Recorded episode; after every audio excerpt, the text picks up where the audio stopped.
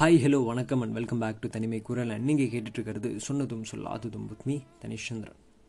வாழ்க்கையில் எப்பவும் எல்லா விஷயங்களும் நம்ம எதிர்பார்க்குற மாதிரி நடக்கிறது இல்லை. சில நல்லதும் நடக்கும், சில கெட்டதும் நடக்கும். நல்லது நடக்கிறப்போ நம்ம கூட சேர்ந்து சந்தோஷப்பட யார் வேணாலும் வரலாம். ஆனால் ஒரு கெட்டது நடக்கிறப்போ, நமக்காக யாரும் இல்லைன்னு கண்ணீர் சிந்துறப்போ, எந்தவித எதிர்பார்ப்பும் இல்லாமல் கண்டிப்பாக ஒரு நபர் நமக்காக வந்து நிற்பாங்க.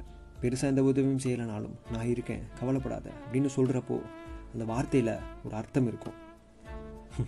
கிருஷ்ணனை பற்றி இவ்வளோ விஷயங்கள் சொன்ன ராதா அவர்கிட்ட இன்னும் காதலை சொல்லலைன்னு தெரிஞ்சதும் ஷாக்கான தன்னுடைய தோழி மீண்டும் ஒரு கேள்வி கேட்குறாங்க. ராதா, தெளிவாக பதில் சொல்லு, நீ அவர்கிட்ட ப்ரப்போஸ் பண்ணலை, அப்போ அவர் உனக்கு ப்ரப்போஸ் பண்ணாரா அப்படின்னு கேட்குறாங்க. நான் அவர்கிட்ட ப்ரப்போஸ் பண்ணலை, அவரும் என்கிட்ட ப்ரப்போஸ் பண்ணலை, ஆனால் என்னை உயிருக்கு உயிராக காதலிக்கிறார் கிருஷ்ணன், நானும் அப்படி தான் அப்படின்னு சொல்கிறாங்க ராதா. ரொம்ப கன்ஃபியூஸ் ஆன அந்த தோழி மீண்டும் ஒரு கேள்வி கேட்குறாங்க. ஒருத்தருக்கு ஒருத்தர் ப்ரப்போஸ் பண்ணலை, அப்புறம் எப்படி இது காதலாகும்? இதில் காதலனுக்காக காத்திருக்கேன்னு என்கிட்டயே வேறு சொல்கிறியா நீ அப்படின்னு கேட்குறாங்க அந்த தோழி. ஒருத்தருக்கு ஒருத்தர் ப்ரப்போஸ் பண்ணிக்கிட்டா தான் அது காதலா? நான் அவர்கிட்ட சொல்லலைனாலும் அவருக்கு தெரியும், அண்ட் அவர் என்கிட்ட சொல்லலைனாலும் எனக்கு புரியும். ஒருத்தர் நம்மளை பார்க்கும் பார்வையிலேயே தெரியாதா? நம்மளை பார்த்துக்கிற விதத்துலேயே புரியாதா? இதில் எதுக்கு தனியாக வேறு சொல்லி புரிய வைக்கணும்? எங்கள் காதலில் அதுக்கு அவசியம் இல்லைன்னு நினைக்கிறேன் அப்படின்னு ரொம்ப தெளிவாக பதில் சொல்கிறாங்க ராதா. அப்பா, ரொம்ப தெளிவாதாம்மா பேசுகிறேன் நீ. சரி, லைஃப் அட் ஃபர்ஸ்ட் சைட்னு சொன்னியே, எப்போ நீ கிருஷ்ணனை முதலாக பார்த்த, அன்றைக்கி என்ன நடந்தது அப்படின்னு அந்த தோழி கேட்டதும் ராதாவுடைய முகமே மாறி போயிடுச்சு. கண்களில் பழைய நினைவுகள்லாம் வந்து ஒரு பயம், கோபம்னு எல்லாம் கலந்த விகாரமான ஒரு பார்வையோட மிரண்டு போன மாதிரி இருந்தாங்க ராதா. என்னாச்சு ராதா, ஏன் இப்படி ஒரு ரியாக்ஷன், அதான் தப்பாக கேட்டுட்டுனா அப்படின்னு கேட்குறாங்க அந்த தோழி. நீங்கள் எதுவும் தப்பாலாம் கேட்கல அப்படின்னு அன்றைக்கி நடந்த விஷயத்த கண்ணில் கண்ணீரோட சொல்ல தொடங்குறாங்க ராதா. பெண்களுக்கு எந்த வகையிலும் பாதுகாப்பு இல்லாத இந்த உலகத்தில் சில மிருகங்களுக்கு நடுவில் வாழ வேண்டியதாக போச்சு அப்படின்னு ஆரம்பிக்கிறாங்க. வழக்கமாக நமக்கு ஆஃபீஸ் 4லேருந்து 5 மணிக்கெலாம் முடிஞ்சிடும். ஆனால் அன்றைக்கி ஹெச்ஆரோட மீட்டிங்னு உட்கார வச்சுட்டாங்க. முடிய ஒரு 11 மணி ஆகிடுச்சு. ஞாபகம் இருக்கா அப்படின்னு கேட்குறாங்க ராதா. அந்த ஹெச்ஆருக்கு வேறு வேலை இல்லை ராதா, நீ சொல்லு என்ன ஆச்சு அப்படின்னு கேட்குறாங்க அந்த தோழி.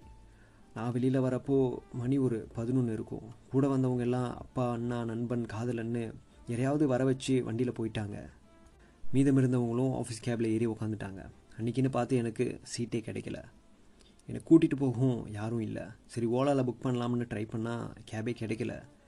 ஆஃபீஸ் கேப் ரிட்டர்ன் வர எப்படியும் மணி 2 ஆகிடும். நான் நடந்தே போனால் கூட ½ hourல ரீச் ஆகிடலாம்னு நடக்க ஆரம்பித்தேன். கிட்டத்தட்ட வீட்டுக்கிட்ட நெருங்கிட்டேன். ஒரு 500 மீட்டரில் தான் வீடு இருக்கும். நடுவில் ஒரே ஒரு பிரிட்ஜ், ஏறி இறங்கினா என்னுடைய வீடு. என்றைக்கும் இல்லாமல் அன்றைக்கின்னு பார்த்து ஏதோ கன்ஸ்ட்ரக்ஷன் ஒர்க், பிரிட்ஜை பிளாக் பண்ணியிருந்தாங்க. சர்வீஸ் ரோட்டில் தான் நடந்து போவோம். கீழே வட இந்தியர்கள் சிலர் டென்ட் போட்டு தங்கியிருந்தாங்க. ஒரு 300 மீட்டரில் ஸ்ட்ரீட் லைட் கூட இல்லாத ஒரு இடம். மொபைலில் டார்ச் அடித்து நடந்து போயிட்டு இருந்தேன். கொஞ்சம் தூரத்தில் ஒரு ஸ்ட்ரீட் லைட் வெளிச்சம் வந்ததும் ஃபோன் எடுத்தப்போ தான் நான் கவனித்தேன் பின்னாடி யாரோ வராங்கன்னு.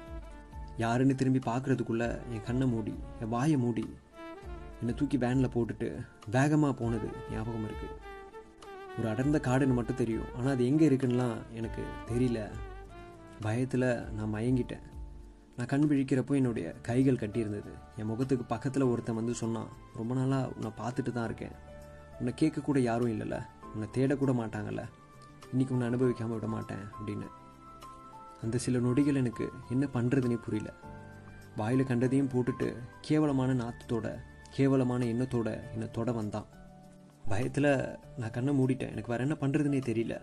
ஒரு ஃப்ராக்ஷன் ஆஃப் செகண்ட்ஸில் அவங்க என்னை தொடுறதுக்கு முன்னாடி ஏதோ ஒரு வண்டி வந்தது வேகமாக. அங்கே இருக்கிறவங்க எல்லாரும் ஒருத்தருக்கு ஒருத்தர் அடிச்சுக்கிட்டாங்க. அந்த சண்டை என்னை தொடுறதுக்காகவா, இல்லை என்னை காப்பாற்றுறதுக்காகவான்னு நான் குழப்பத்தில், பயத்தில் கண்ணை திறக்கவே இல்லை. ராதா சேஃப் தான், ஆனால் வந்தது யார்? ராதாவை காப்பாற்றினாங்களா இல்லையா? என்ன நடந்ததுன்றதை பற்றி தொடர்ந்து பேசலாம். ஸ்டே டியூன் டு தனிமை குரல். நீங்கள் கேட்டுட்டு இருக்கிறது சொன்னதும் சொல்லாததும் வித்மி தனிச்சந்திரன்.